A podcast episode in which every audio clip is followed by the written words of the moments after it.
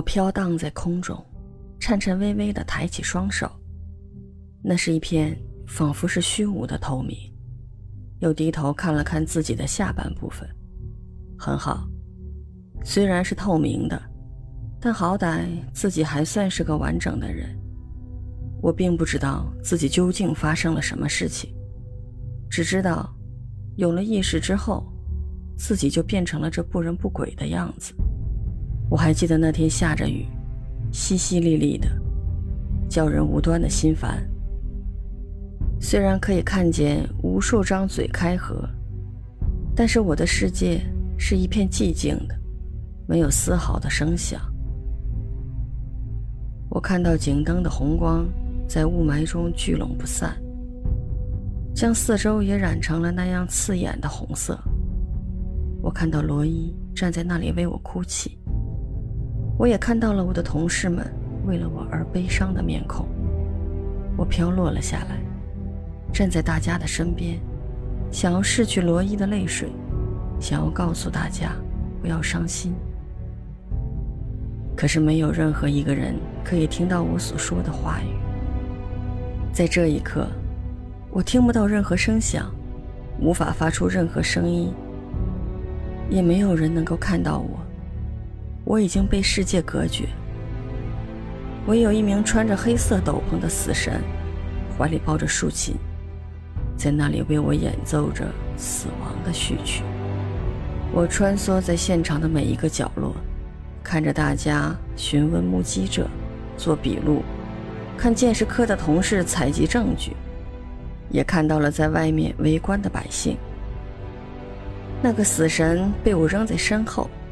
可是他丝毫没有被我轻视的感觉，依然在弹奏着他的竖琴。我飘飘荡荡地来到了自己的尸体旁边。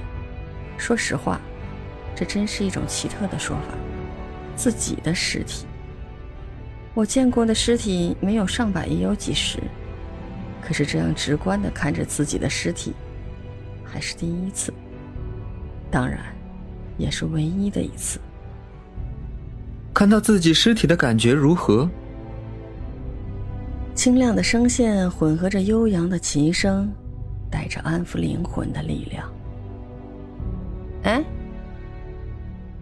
我回头看着穿着古板但却不像书中描写的那样狰狞的死神，就算他和一般人心中死神的形象不同，可是这样的声音和他的外表，真是相去甚远啊。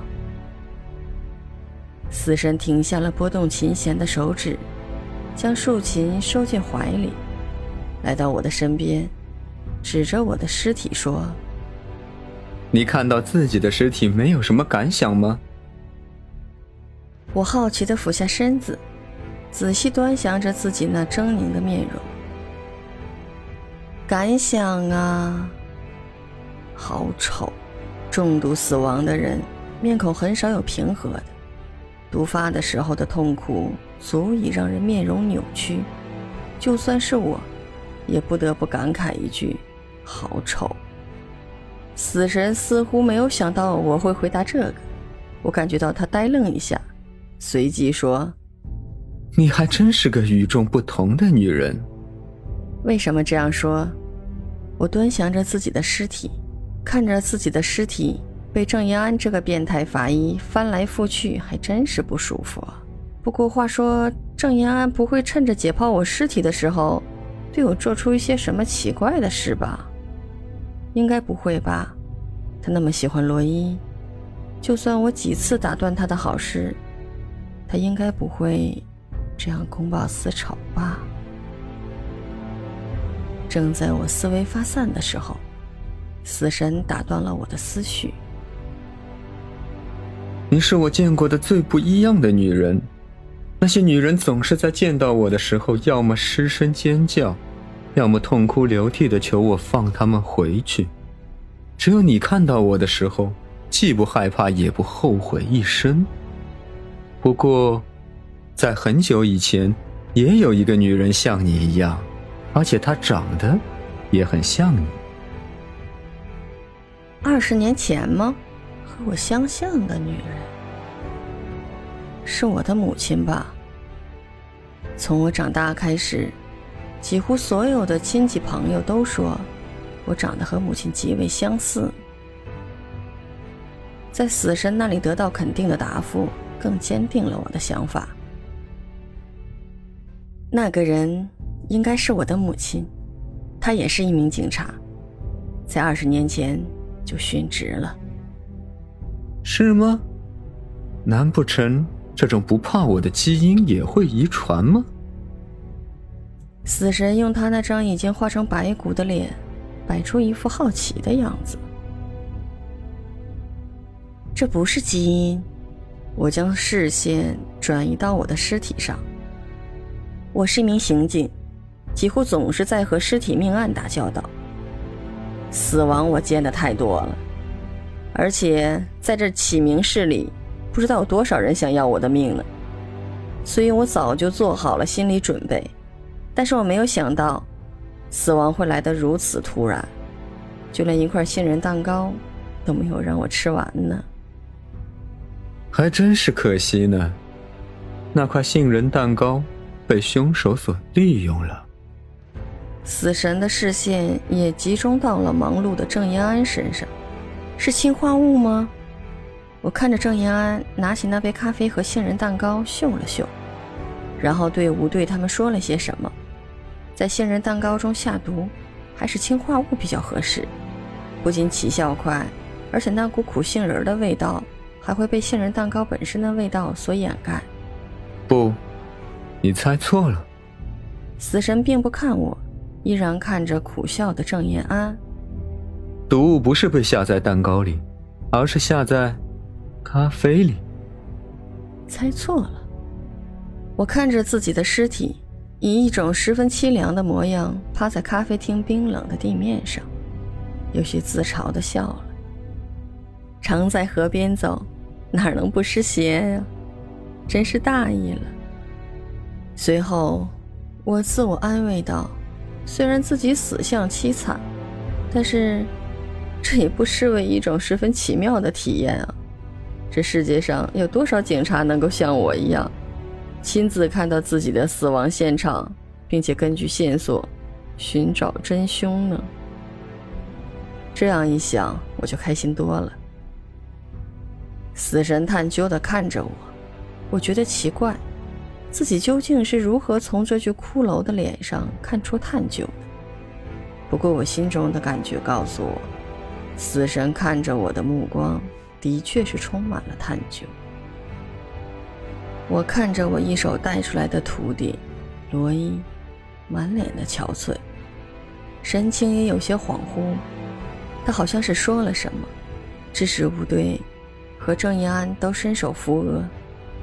吴队这个家伙更直接，居然从口袋里面掏出了一支棒棒糖。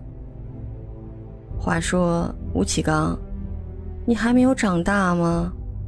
怎么会在身上准备棒棒糖呢？然后罗伊被吴启刚像撵小鸡一样撵到了一旁。但是罗伊并没有妥协，他继续开始寻找线索。他身旁的警员们见他终于收拾好了心情，才敢将一些搜集证据的任务交给他。我就这样看着罗伊鼓足干劲儿。开始在咖啡厅里寻找可疑的东西，就连一些细小的地方都不放弃。就在罗伊开始翻找吧台的时候，沉默了一阵子的死神突然开口：“火星的轨道被改变了，你的命运也被改变了。”我并不明白死神说的是什么意思，但是我看到罗伊在吧台上发现了一枚小小的胸章。那胸章上有着一些极其诡异的纹路，罗伊似乎很奇怪，就拿了起来，想要看清那枚胸章上面的纹路。就在这时，一边突生，胸章上突然开始向外发散一种类似水波的纹路，我的身体开始不受控制地向那枚胸章飘去，胸章上的纹路在熠熠发光，在空中形成了一道网状的结界。将我的身体束缚在其中，那网状的结界也在吞噬着我的身体。这时，我的耳边又响起了死神的声音：“齐天月，有人帮助你超脱了死亡，但是你将来要面对的是比死亡更为可怕的存在。就在我的手脚已经被结界吸收殆尽的时候，罗伊突然大叫一声：“师傅！”便伸手要来抓我。我们两个人的手指刚刚触碰到，我就感觉到一股更为强大的吸引力透过罗伊的手传来，只觉得一阵天旋地转，我便失去了意识。你好，我是波波安，本集播讲完毕。请听下一集。